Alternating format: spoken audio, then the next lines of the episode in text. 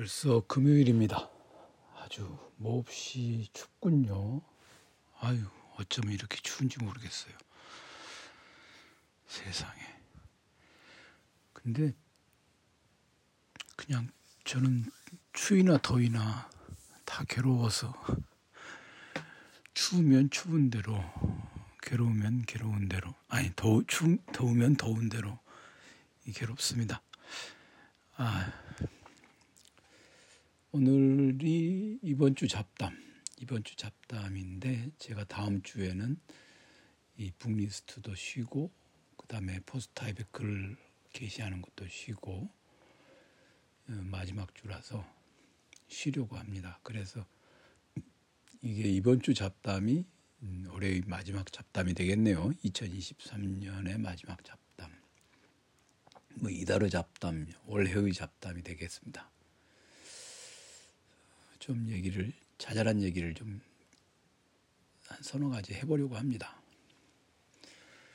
어, 다음 2024년이 돼서 그때 그 새로 산 책들 소개할 때 음, 말씀을 드리려고 했는데 장 클레망 마르탱이 쓴 책 주명철 교수가 옮긴 새로 쓴 프랑스 혁명사 그리고 그거하고 세트로 나온 이야기와 인포그래프로 보는 프랑스 혁명 이렇게 있어요. 이 책 아르마리오스 일삼님인가? 아 기억 못하는데 바보 같다. 그냥 그 20세기 읽기 세미나에서 어, 소개된 그 제가 소개한 책이 아니라 참여하신 분들이 책 얘기 좀 해볼까요? 했더니 그냥 이렇게 왁 이렇게 내놓으신 책들입니다. 그다음에 피터 프론, 프랭코판의 기후변화 세계사 이거 두 권으로 돼 있는 책이고요. 역사책이죠. 그다음에 존 코넬리의 동유럽사 세 권짜리고요. 어, 줄리어스 스콧 모두의 바람 이거 다시 일단 이런 책이 있다는 것만 우선은 말씀드리고 다시 저 2024년 음, book list 할 때 다시 얘기하겠습니다. 음, 모두의 바람. 아이티 혁명에 관한 책이죠. The Common Wind 공통의 바람 모두의 바람 아 이 번역본 제목 썩 잘 지어진 것 같아요. 네 이런 책들을 소개받았습니다. 저는 연말 연시에는 전에 말씀드린 것처럼 연말 연시에는 책을 이렇게 보관함에만 담아놓고 사지는 않기 때문에 일단 담아놨습니다. 제가 요즘에 어, 어떤 자동차 매뉴얼을 읽고 있습니다.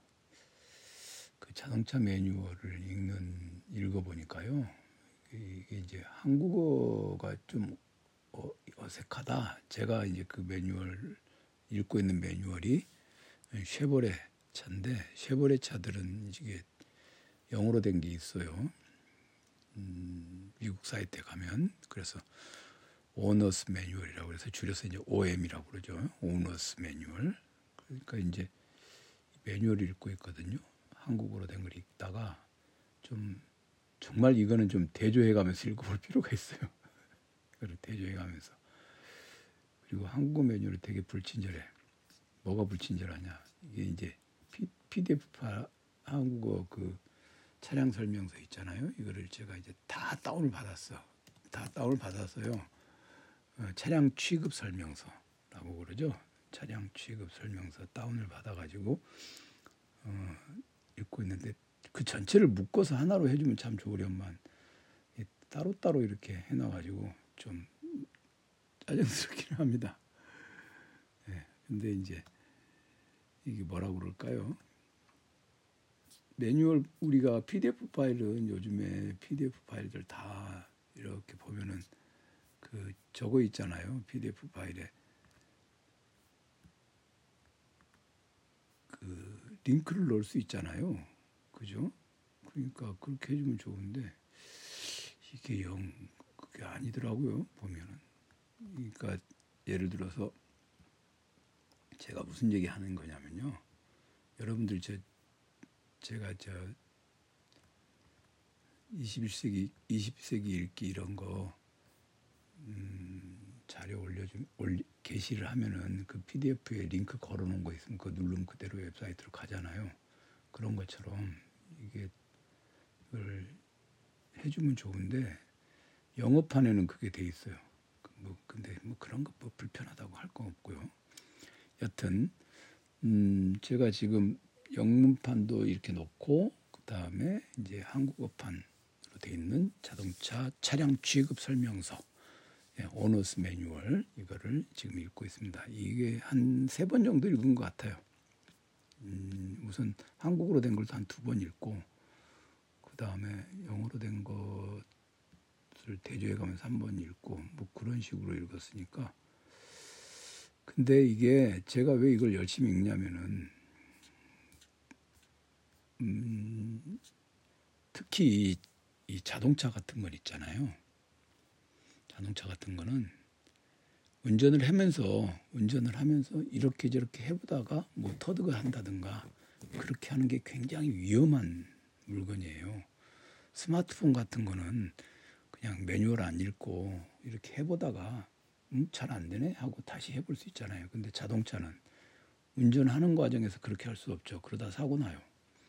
그러니까 어, 이걸 뭐 그렇다 이걸 뭐 매뉴얼을 치료, 취급 설명서를 열심히 읽는다고 해서 그거를 운전을 잘할 수 있는 건 또 아니죠. 물론 아니에요. 그런데 그게 이게 요즘엔 더군다나 이게 전기 장치가 자동차에 많이 들어가니까 이게 굉장히 열심히 좀 읽을 필요가 있어요. 그리고 저는 원래 이 매뉴얼 읽는 거 좋아하는 사람이기도 해요. 근데 왜 이제 이, 이걸 읽는지 좀 뭐 학문적일 것까지는 없고 실용적인 이유 그런 걸 얘기해 보자면 두 가지 정도를 얘기할 수 있어요. 첫째는 제가 자동차 운전을 아무리 많이 했다 할지라도 사실 돌아가신 저희 부친께서 저 자동차 어, 고속버스 회사의 그 정비 총책임자셨거든요. 그러니까 이 자동차 고치는 그 기술부 있죠. 예. 서울하고 인천 다니는 사마고속이라고 있지 않습니까? 그 회사의 기술부에서 인천에 있는 그 기술부장이셨어요. 뭐 대학을 나와야 그 기술부장이 아니죠. 예전에는 그 정말 자동차 업계 종사하는 사람들 최 프롤레타리아 중에서도 최하층 프롤레타리아들. 그러니까 뭐 시다바리를 긴다 그 말이 자동차 용어지 않습니까? 내가 네 시다바리가 그럴 때 그 시다바리 시다바리를 긴다는 게 자동차를 고친다는 뜻이에요 원래는. 그러니까 그 기름밥 먹는 사람 중에서도 최하층이 그 자동차 고치는 사람들이었습니다. 근데 그러니까 그거 하시면서 이제 평생을 사신 거예요. 근데 뭐 사적인 얘기고 늘 그런 얘기를 하셨거든요. 어, 이 매뉴얼을 잘 읽어봐야 된다 근데 이제 예전에 인천하고 서울하고 이렇게 왔다 갔다 하는 그 사마고속이 일본의 후소라는 자동차 회사가 있어요. 거기서 고속버스를 들여다가 그 운행을 했었거든요. 한국에서 자동차 고속버스를 만들 수 있는 능력을 갖추기 전이어서. 그래서 이제 일본어 대, 집에 우리 집에 이제 일본어로 돼 있는 자동차 구조 설명서라든가 정비 뭐 이런 지침서 이런 게 꽤 있었어요. 근데 그거를 국민학교 5학년 때 해방이 나서 이제 일본어를 아주 능란하게 잘하시지는 않았거든요. 그런데 이제 그걸 하려고 일본어 공부를 또 따로 하시고 그랬죠. 그래서 제가 일본어를 이렇게 아버지께 배웠는데 여튼 그 자동차 매뉴얼을 잘 읽어야 된다는 거예요. 근데 그 이유가 뭐냐? 이유가 뭐냐면 이 취급 설명서를 쓴 사람은 직업 설명서를 쓴 사람은 아무리 우리가 운전을 갖다가 엄청나게 잘하는 사람이라 해도 이걸 만들어서 취급 설명서까지 쓴 기술자를 따라갈 수는 없다는 거예요. 그러니까 그 사람이 어떤 의도로 이걸 장치를 만들어 놨는가, 그리고 이걸 어떻게 조작하는 것이 가장 이 기기에 무리가 없이 갈, 조작하는 가장 최선의 방법인가, 이런 거는 매뉴얼을 봐야 된다는 거죠. 그게 굉장히 중요하다는 것입니다. 그래서 저는 어, 스마트폰이 됐건 뭐 하다못해 제가 그 강의하러 다닐 때 사용하는 무선 블루투스 녹음기 있거든요. 그런 것도 그 매뉴얼을 처음부터 까지 다 매뉴얼에 있는 순서대로 해봐요. 근데 자동차는 사실 그게 안 돼.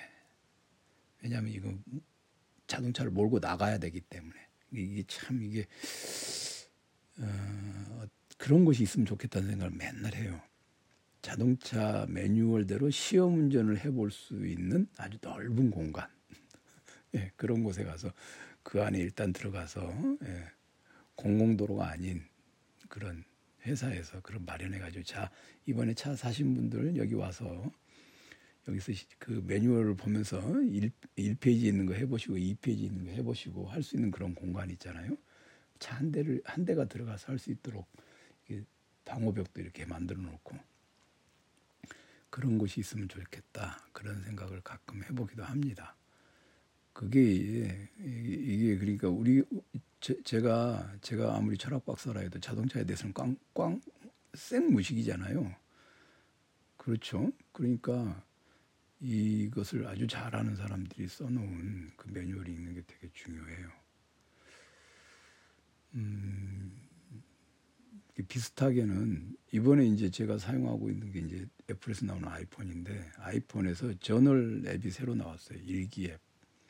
이렇게 쓱쓱 보니까 저 이제 일기라기보다는 이제 일지죠. 일지 앱인데 저도 이제 일지 앱은 이러이러한 것이 있으면 좋겠다라고 생각하는 게 있어요. 그렇게 있는데도 그 보니까 그런 게 전혀 안 들어있는 거예요. 시간을 기록해서 넣으면 좋겠다 뭐 이런 거 있으니까 그러면 되게 대부분의 사람들은 어 그냥 아유 내가 원하는 기능이 없네 그리고 안 쓰죠. 근데 저는 그렇지 않아요. 저는 제가 당장 필요 없는 아무 저한테 아무런 도움이 될 것 같지 않은 지금 당장 소용이 없을 것 같은 앱도 이렇게 봐가지고 그런 애플리케이션들 중에서 아 이거 굉장히 잘 만들어져 있네 라고는 느낌이 드는 것도 있, 잖아요잘 만들어져 있다 싶은 것들은 그 다운로드를 받아가지고 실제로 상황을 가정해서 써봅니다. 왜 그러느냐? 왜 그러느냐? 그 써보는 게 되게 중요해요. 왜냐하면 있는 일단 그걸 개발해서 개발해서 아이폰에다가 그걸 탑재해서 애플이 애플의 아이폰이라는 게 지금 얼마나 많은 사람이 있습니까? 그 많은 사람이 아이폰에다 그걸 탑재해서 쓰게 하려고 하면은 이 완성도라고 하는 게 우리는 상상할 수 없을 만큼 검수를 하고 완성을 해서 내놓은 걸 거예요. 저는 그렇게 생각하거든요. 애따 한번 심심한데 써봐라 하고 대충 만들어서 놨을지는 않겠죠. 그러면 개발자가 의도한 것이 있겠죠. 그죠? 그러니까 이 아이콘부터 유심히 보는 거야. 아, 이 사람들이 이 일기앱은 이런 모양의 아이콘을 만들어서 해놨네. 그래서 개발자가 의도한 것을 내 생각은 접어두고 개발자가 의도한 것을 최대한 따라가면서 그 보니까 그 앱이 이제 새로 나와서 어, 애플 웹사이트에 가니까 그거 사용법이 적혀 있더라고요. 그래서 그 사용법대로 한번 해봤거든요. 아, 그 다음에 이제 뭔가 자기 생각을 인터페이스에 담았을 것이고, 그러니까 그걸 그대로 따라 해봄으로써 내가 모르는 뭔가를 얻을 수가 있습니다. 이게 이게 책을 읽을 때도 마찬가지거든요. 책을 읽을 때도 우리가 책을 읽을 때 이렇게 봤는데 자기가 이게 이제 뭐 무슨 운전면허 어, 시험 문제집 이런 것이 아니라 그냥 책이에요. 예를 들어서 제가 쓴 수문신을 찾아서가 있습니다. 이렇게 펴보니까 목차가 없어. 숫자가 뭐 1, 2, 3 있고 점점점 있고 8 있고 점 있고 10 있고 이런 이러잖아요. 그러면 뭐 이, 이놈이 미친놈인가? 이렇게 생각할 수 있지만 한번 생각해 보세요. 수문신을 찾아서 쓴 사람이 어쩌다 하나 수문신을 찾아서 그냥 처음으로 쓴 것도 아니고 아주 아주 정상적인 음, 그런 목차를 가진 고정강의 시리즈를 네 권을 쓴 사람이야. 근데 이 사람이 수문신을 찾아서 썼는데 이 고정강의 시리즈하고는 아무런 고정강의 시리즈는 아주 딴, 딴판으로 목차가 이렇게 돼 있어요. 그 다음에 에로스를 찾아서 보니까 또 목차가 이렇게 돼 있어. 그러면 어쩌다가 실수로 그렇게 했다기보다는 뭔가 의도가 있었겠지. 저자의 의도가 무엇일까? 그걸 찾아내 보려고 위해서 그걸 따라가면서 읽어보는 게 도움이 되겠죠. 그냥 보고 아 이게 제정신이 아니네. 고정 강의 쓸 때는 안 그러더니 이거 쓰면서 얘가 강윤이 이놈이 맛이 갔나 보다. 그렇게 생각하는 것보다는 뭔가 그 의도를 최대한 캐내기 위해서 읽어보는 것. 그게 훨씬 더 이기지 않겠어요? 그러니까 애플리케이션도 마찬가지. 사용자의 니즈라고 그러는 게 있죠. 사용자의 요구도 중요하지만 개발자가 어떤 의도로 이걸 만들었는가 이거를 호흡을 갖다가 이렇게 가다듬고 찬찬히 살펴가면서 사용을 해보면 뜻밖에도 아 내가 생각하지 못한 그런 것들을 발견할 수가 있어요. 저는 그래서 가끔 이렇게 앱, 앱, 앱, 앱스토어죠. 앱스토어로 이렇게 보면서 그냥 빤한 거 말고 그 다른 이런 아 이런 이런 앱이 있구나. 어, 이런 것들을 이렇게 만들어 놨네. 그래서 다운 받아 가지고 어, 써보기도 해요. 써봐요. 아주 열심히. 그러니까 똑같은 일을 처리하는데 다른 종류의 앱 두 개를 놓고 두 개를 동시에 써보는 경우도 있어요. 그래서 이, 이 문제를 이렇게 접근하는 앱이 있고 저렇게 접근하는 앱이 있고 그렇다는 얘기죠. 그래서 어, 자동차 매뉴얼도 마찬가지. 근데 이번에 이게 제가 자동차 매뉴얼 예전에 그 산 자동차 매뉴얼을 어디다 뒀는지 모르겠어요. 사서 한참 열심히 읽었는데 이번에 이 지금 읽고 있는 자동차 매뉴얼을 이렇게 보니까 자동차 매뉴얼이 참 그 목차 구성이 재미있게 돼 있어요. 그게 뭐냐면 introduction이 있고 그다음에 key, doors and windows가 있어요. 그러니까 자동차 열쇠, 그다음에 자동차 문, 그다음에 창문. 그다음이 seat and restraint예요. 그러니까 이제 좌석, 그다음에 이제 제한, 그다음에 storage, 보관함들 자동차 안에 있는 그 다음에 instrument and controls 그러니까 장치와 조절 장치들 그 다음에 lighting 조명 그 다음에 infotainment system 그 다음에 어, 날씨 설정 이렇게 길게 얘기를 해놓고 그 다음에 뭐가 나오냐 driving and operating이에요 운전과 조작 그 뒤에는 이제 vehicle care, service and maintenance, technical data, customer information 이런 거니까 우리가 자동차 그러면 운전이잖아요. 운전과 조작이 맨 처음에 나올 것 같잖아요. 근데 아닌 거예요. 가만히 목차 구성을 보니까 자동차가 저기 있어. 근데 그 자동차로 다가가. 그래서 키로 문을 열고 창문도 이렇게 해보고 그다음에 좌석 조정도 하고 자동차 안에 물건을 넣어놓는 보관함들도 살펴보고 그 다음에 여러 가지 계기판, 그 다음에 조절 장치, 조명 이런 것들 다 알려주고 나서 이 매뉴얼이 300페이지짜리쯤 되는데 딱 절반 때쯤에 139페이지쯤에 가서 driving and operating 이렇게 나옵니다. 그러니까 이런 게 아, 이거는 자동차를 갖다가 바깥에서 들어가서 이것저것 다 살펴본 다음에 다 살펴본 다음에 그 다음에 운전과 조작을 하게끔 이렇게 목차가 구성이 돼 있구나. 그걸 알 수 있었어요. 그다음에 지금 제가 말씀드린 게 이제 큰 목차고 그 큰 목차가 있으면 또 이제 챕터 하나의 chapter가 keys, doors and windows 해서 그 챕터 안으로 들어가잖아요. 그럼 그 안에 keys and locks 그러니까 이제 열쇠와 잠금, 그다음에 문, vehicle security, 자동차 안전, 그다음에 exterior mirrors, 외부 조명, interior mirrors, 아니, 외부 거울, 그다음에 interior mirrors, 내부 거울, 그다음에 창문 뭐 이런 식으로 돼 있어. 근데 재밌는 게요. door key doors and windows거든요. 이게 세, 개, 세 개가 핵심인데 요 안에 들어가서 보면은 mirrors가 있어요. mirrors가 그러니까 유리 이렇게 거울들이 있다 이거예요. 이거는 그렇게 핵심이 아닌 모양이에요.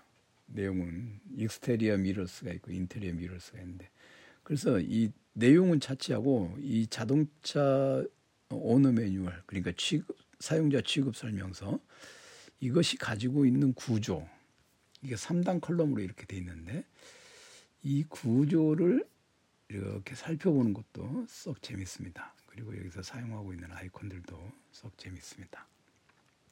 여러분들도 자동차 가지고 계신 분들은 매뉴얼 이번 기회 이번 그 연휴 연휴 기간 중에 매뉴얼 한 번씩들 읽어보시기를 권합니다. 네, 오늘은 그리고 한 가지 더 얘기를 해보겠습니다. 이제 잡담이 너무 길어졌는데 하나 더 얘기를 해보겠습니다. 그 알고 계신 분들 있겠지만 최호찬 씨가 서울 외계인이라고 하는 그 뉴스레터를 발간하죠. 그 서울 외계인 513 513이죠. 513. 그 제목이 어, 다이어리의 계절이 왔다입니다. 음, 다이어리 계절이 왔다. 그러니까 이제 그 이제 다이어리 샀단 얘기예요. 그 앞부분에 이제 예년과 같이 다이어리를 장만했어. 나보다 어른인 분들은 중년에서 노년으로 간주되는 연령대들을 지나며 받는 충격이랄까 감정들을 어떻게 해소했을까 하는 뭐 그런 음, 의문이 있다고 합니다. 미지의 시간에 대해서 어, 궁금해하고 있어요. 그래서 제가 그러면 이제 이제 허찬 씨가 이걸 쓴 거는 중년에서 노년으로 간주되는 연령대들을 지나며 그걸 이제 본인이 이제 그 연령대를 지나갈 것 같으니까 그런 얘기를 한 거겠죠. 네.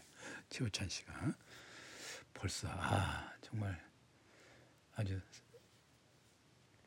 최호찬 씨 그 뉴스레터를 읽는 구독하시는 분들 가서 읽는 분들은 아시겠지만 최호찬 씨 딸이 지금 이번에 대학 그 입학을 위해서 준비를 하고 있죠. 정말 세월이 그 호찬 씨의 딸을 보면 세월이 갔다는 걸 느낍니다. 그 딸아이의 돌잔치에 제가 갔었거든요. 그러니까 그 후찬 씨가 저한테 공부를 배우기 시작한 게 그 딸아이의 그 돌잔치. 그러니까 그 아이가 한 살일 때부터예요. 그러니까 그 호찬 씨 딸의 그 나이를 보면 횟수를 알 수 있죠. 뭘 가르쳤나 모르겠습니다. 가르친 건 없는데 세월만 가버린 것 같은 그런 죄책감을 그래서 그 죄책감을 조금이라도 덜어보고자 덜어보고자 오늘 50대를 어떻게 보내면 되는가 에 대한 얘기를 하기 하는 게 아니라 그 제가 그런 거 얘기할 수 없어요. 50대를 어떻게 보내긴요. 알아서 보내야죠. 저는 50대를 어떻게 살았는가에 대해서 좀 정리를 해서 말씀을 드려보려고 합니다. 그렇게 해보겠다고 얘기를 했어요. 일단 일단 역사야 우리가 어떤 역사에 대해서 생각을 할 때 역사의 연속성과 그다음에 특정한 지점에 단절이 있습니다. 근데 저는 단절이라는 말을 잘 쓰지 않고 매듭이라는 말을 쓰죠. 대나무 매듭처럼 그러니까 역사라고 하는 건 단절이 있을 수 없어요. 딱 끊어지고 여기서 끊고 그 다음 넘어갈 수는 없죠. 훌쩍 건너뛸 수 없습니다. 역사는 연속체이기 때문에 단절이라고 말하지 않고 매듭이라고 말하는 거죠. 이게 대나무가 이렇게 보면은 대나무도 중간 중간에 매듭이 있잖아요. 역사는 연속체 속에 여러 개의 매듭을 가지고 있는 거죠. 뭐 역사론을 지금 얘기하려는 건 아니고 역사라는 것은 그런 것은 아니고 음, 우리의 삶도 그렇다는 거죠. 그러니까 50살이 되었다. 아, 50살이 딱 되면 그때까지 50년 이전에 50살이 이전의 삶하고 그 이후의 삶이 완전히 다르다. 그렇게 결코 그럴 수 없어요. 결코 그렇게 할 수 없어요. 자기가 50살이 될 때까지 쌓아온 것들을 하나도 하나도 버리지 못하고 다 가지고 갑니다. 그런데 이제 이렇게 돌이켜 보면서 아 이거는 더 이상 내가 유지하면 안 되겠다 하고 단호하게 끊어야 되는 것들이 이게 눈에 보일 때가 있긴 하죠. 예를 들어서 인간관계 이런 것들이 있잖아요. 그런 거 끊어야 되는 인간관계들은 끊을 수 끊어야 돼 끊어야만 해요. 저는 좀 극단적인지 몰라도 혈육 혈육을 포함해서 그런 것들은 정리를 할 필요가 있죠. 신용카드와 같다고 생각을 해요. 신용카드 유효기간이 다 돼가면은 아 이걸 연, 유효기간 연장에 재발급 받아서 쓸 것인가 아니면 이제 그냥 잘라서 버릴 것인가 이렇게 생각을 하잖아요. 근데 신용카드는 잘라서 버리면 되는데 이 인간관계는 그게 쉽지 않거든요. 여튼 어, 지금 현재 50이 된 사람들은 음, 저, 저는 아주 이제 그 인생의 우연이인지 어쩐지 몰라도 제가 그 나이를 경과하던 그런 시점에 50이 되지 않았을 때 40대 아주 후반에 그 나이를 경과하는 시점에 아주 강력한 강력한 반성의 기회를 가질, 가졌었습니다. 뭐 아시는 분은 아시겠지만 그냥 아주 짤막하게 얘기해 보자면 음, 굉장히 치명적인 질병으로 수술을 하고 어, 엄청난 수술을 하고 중환자실에 누워 있었던 것이죠. 몸은 뭐 완전히 어, 그렇게 돼 있는데 정신은 말짱한 그런 상태로 그래서 그 상태로 누워서 그동안 내가 무엇을 했는가 혹시 여기서 살아나 살아서 이렇게 다시 삶을 살아갈 수 있다면 무엇을 해야만 할 것인가 그런 것들을 생각할 수 있는 기회가 있었습니다. 그래서 그 정리할 건 정리하고 남길 건 남겨야 되는 그런 연속체지만 이 인생이라고 하는 건 연속세, 컨티뉴um, 연속체이긴 하지만 그래도 매듭을 해야 된다. 근데 무엇을 남길 것이고 무엇을 어, 버릴 것인가를 아주 진지하게 체크리스트를 만들어 갖고 쭉 나열을 해서 써볼 필요가 있죠. 써볼 필요가 있죠. 어, 레이몽 아롱이 레이몽 아롱이 그 요새 읽었던 book list에서 읽었던 얘기 있잖아요. 레이몽 아롱이 그렇게 얘기하죠. 어, 프랑스의 지식인들은 열광적 급진주의가 있고 그다음에 이제 토크빌처럼 우울한 회의주의가 있고 그렇지 않습니까? 저 그걸 읽으면서 아 이건 정말 정말 좋은 표현이다. 우리는 그 두 가지를 다 가지고 있어야 돼요. 열광적 급진주의와 우울한 회의주의 그 두 개는 서로 공존하기 어려운 것이긴 하지만 다 가지고 있을 필요가 있죠. 뭔가 이, 이거다 싶을 때는 정말 열광적 급진주의를 가지고 해야 됩니다. 그러니까 머뭇머뭇거려서는 안 되는 지점들이 이제 있어요. 그 전까지는 아 지금 일단 지금은 약간 보류해놓고 머뭇머뭇거리고 있다가 찬찬히 하지 뭐 그렇게 생각할 수도 있는데 이제는 그럴 기회가 없다는 것이죠. 어, 그리고 제가 연속성과 단지 그 매듭을 얘기하면서 또 얘기해 보자면 어, 이건 그냥 일반론이니까 지금 어떤 상황에 처했는데 굉장히 굉장히 그 비관적인 상황이에요. 상황이 좋지 않아. 그렇다 하더라도 아 그냥 이거 상황 몹시 안 좋은데 포기해 버리지. 그렇게 하기에는 이제 그런 상황에서 포기한다 그러기에는 연습해 볼 기회가 별로 없기 때문에 어떠한 상황에서든지 긍정적이고 적극적인 측면을 찾아내서 그것만이라도 그냥 하는 그것만이라도 그냥 붙들고 앉아서 하는 그런 태도를 가져야 된다. 이게 이제 제가 그 일반론으로서 어, 얘기를 하고자 하는 것입니다. 뭐 예를 들면 예를 들면 어, 제가 풀타임으로 풀타임으로 회사에 다닐 때 그때 대부분의 사람들은요 풀타임으로 회사 다니면 회사 생활 열심히 합니다. 저도 그랬어요. 저도 그랬어요. 뭐 제가 회사 다니면서 알바하는 기분으로 다니지, 다니지 않았어요. 정말 풀타임으로 회사 생활 열심히 했고 회사 일로 해외 나가서 일도 하고 그랬어요. 그런데 그러면 이제 아 공부는 끝이야. 그래서 손, 책에 손에서 책을 딱 놔버리느냐? 그러면 안 된다는 거예요. 어떤 수를 써서라도 조금이라도 공부를 하는 시간을 하루에 10분, 20분이라도 확보를 해서 눈에다가 회사 일과 관계없어 보이는 그것을 눈에다 담아야 된다. 그게 바로 제가 이제 하는 얘기입니다. 자, 그러면 이제 구체적으로 한번 얘기를 해볼까요? 이제 50, 음, 제가 생각하기에는 음, 음, 내 두뇌의 능력의 쇠퇴는 대개 40대 후반이나 50대 되면 확연하게 생기는 것 같아요. 저도 이제 책 저자 이름 이런 거 저자의 이름이나 책 제목이나 이런 거 곤, 이게 기억이 잘 안 나는 게 굉장히 많습니다. 저한테 그 대학교 대학교 1학년 때 저한테 수업을 들었던 음, 학생이 좀 뭐 얼마 김재석이라는 학생인데 지금도 이제 저 뭐죠 저 고급 철학 연습 수업을 듣거든요. 그러니까 9, 98학번인가 97학번인가 그러죠. 근데 그 친구 얘기를 들어봐도 그렇고 제 기억으로도 그래요. 그때는 제가 30대 후반이었잖아요. 기억력이 보통이 아니었습니다. 어떤 책 그러면은 그 책이 그 내용이 왼쪽 페이지에 있었나 오른쪽 페이지에 있었나 그다음에 무슨 누가 어떤 질문을 하면 그것에 대해서 참고문헌은 이러이러한 것인데 를 해갖고 그냥 막 거의 페이지 어, 어, 무슨 책 누가 쓴 무슨 책에 어디 뭐 이런 식으로까지 얘기할 정도였거든요. 제가 기억력이 딱히 좋아서가 좋은 타고난 기억력 그런 건 없어요. 아무리 열심히 읽어도 타고난 기억력이라는 것이 있다면은 그건 나이 들어서까지 유지가 돼야 되겠죠. 근데 그렇지 않습니다. 근데 아무리 열심히 노력을 해도 잘 안 돼.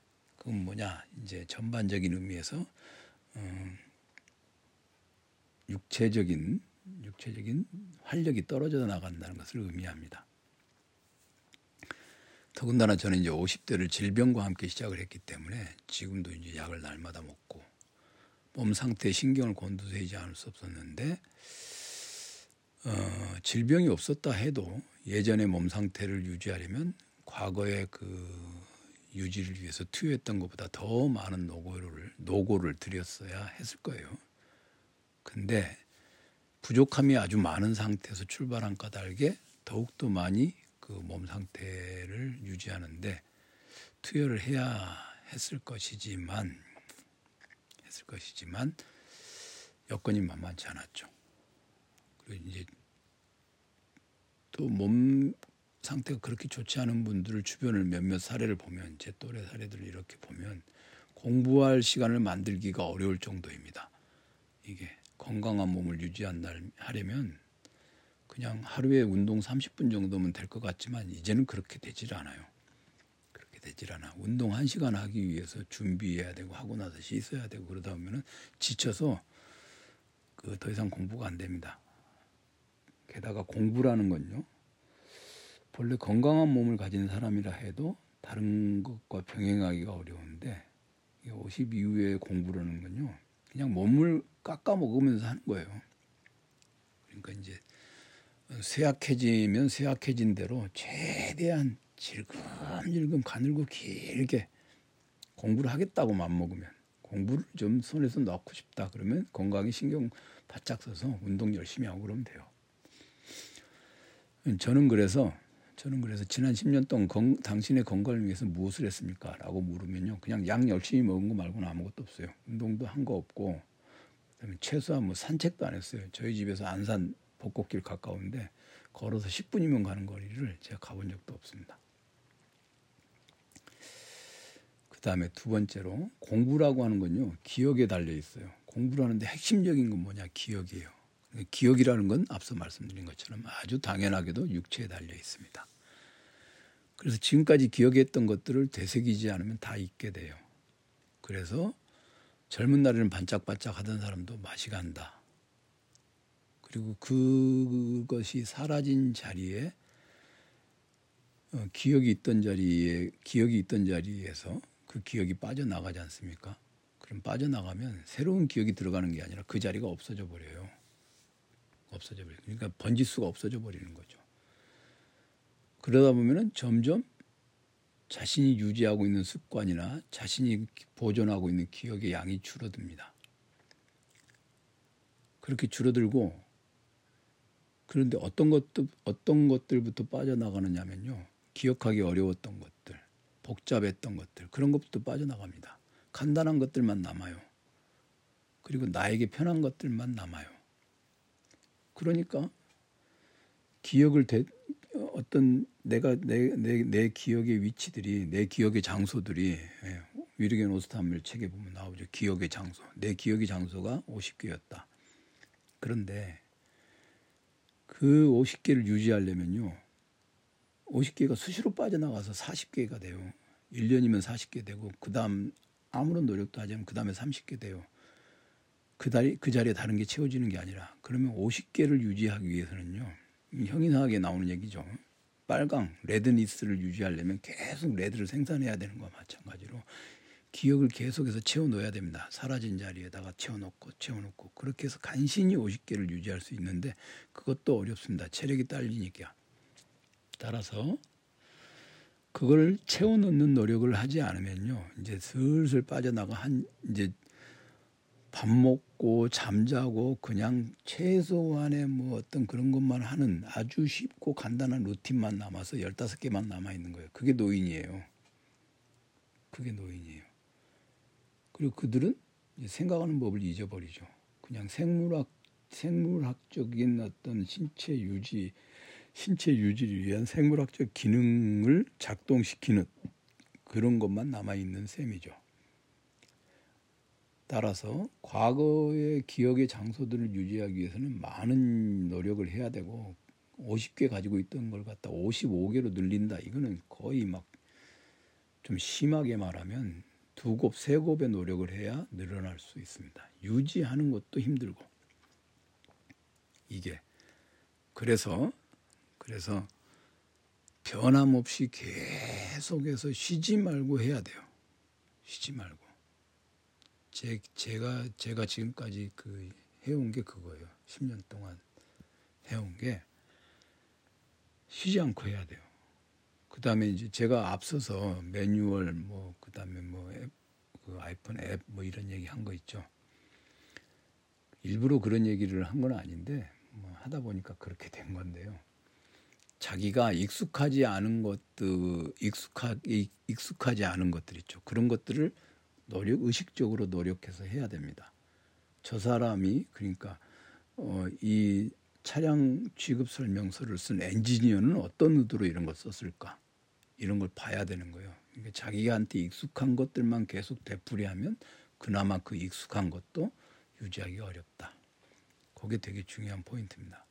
뭐 그냥 아 나는 그런 거 안 하고 그냥 사라지면 사라진 대로 살래 그러면 아주 속된 말로 아주 속된 말로 그냥 맛이 간 노인으로 어, 살게 됩니다. 그게 쉽게 늙는 비결이에요. 쉽게 늙는 비결이에요. 그게.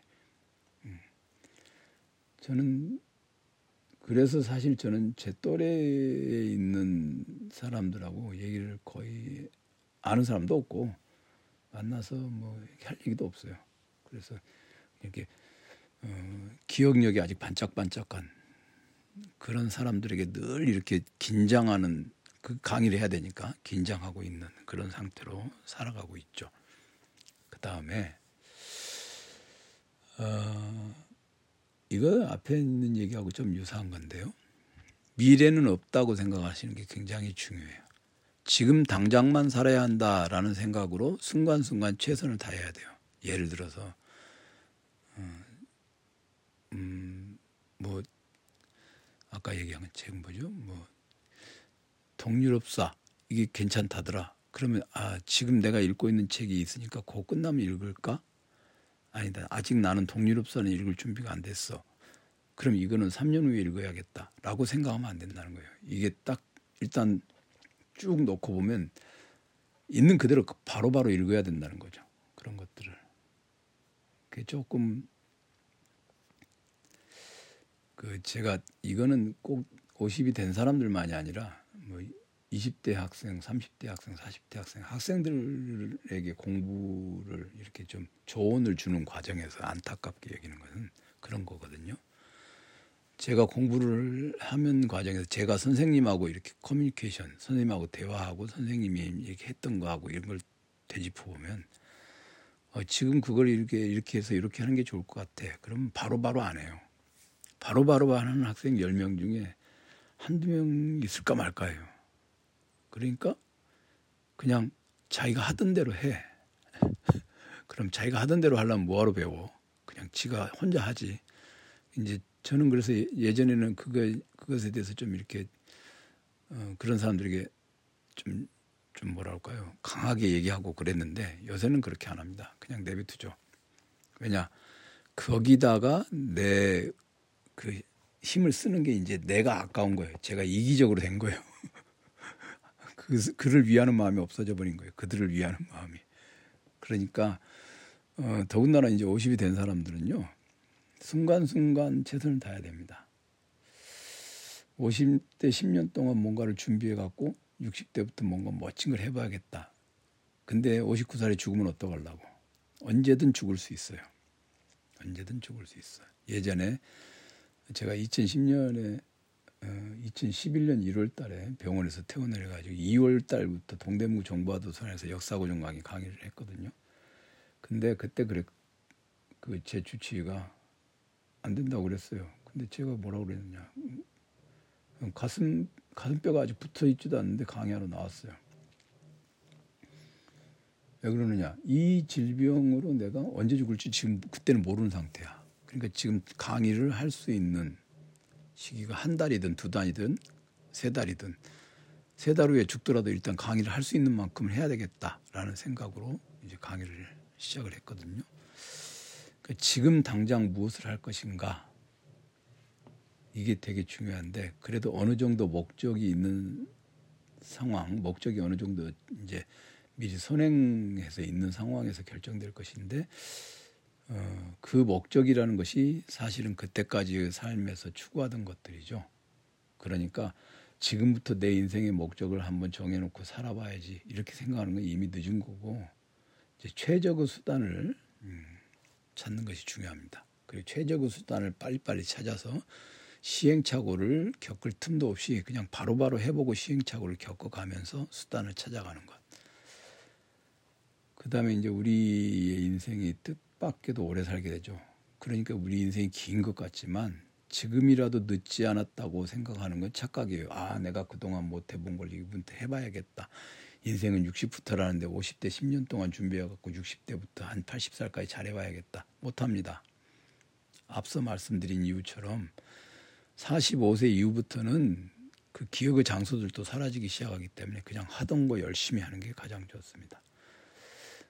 게다가 자기 마음은 읽은데 그게 몸으로 잘 안 붙어요. 몸과 마음이 일체화되어서 하나의 습관이 되기에는 이미 노화가 진행되기 시작한 것입니다. 그것이 되게 어렵더라고요. 그래서 저는 어, 지난 10년 동안 제가 끊어내는 연습을 많이 했어요.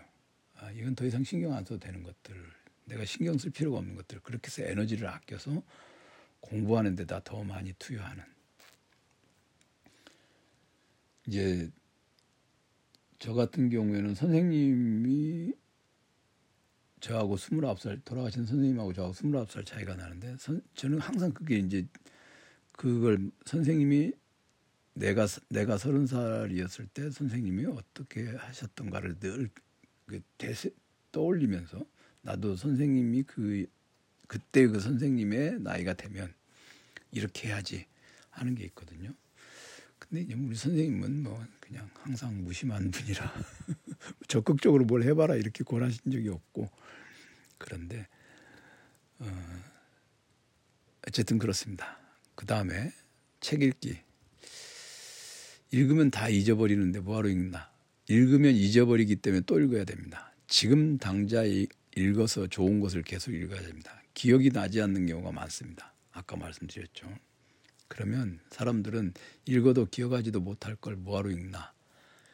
그러면 아무것도 안 읽으면요. 아까 말씀드린 것처럼 계속 사라져요. 좀비가 되는 거예요. 그러니까 그렇게 생각하는 사람들은요. 그냥 기억할 일이 없는 여행 다니고 스마트폰에 사진 찍고 그냥 그 들여다보면서 하루하루 살아가면 돼요. 그렇게 해서 길게 오래오도록 사시면 돼요. 좀비처럼 살면 되죠.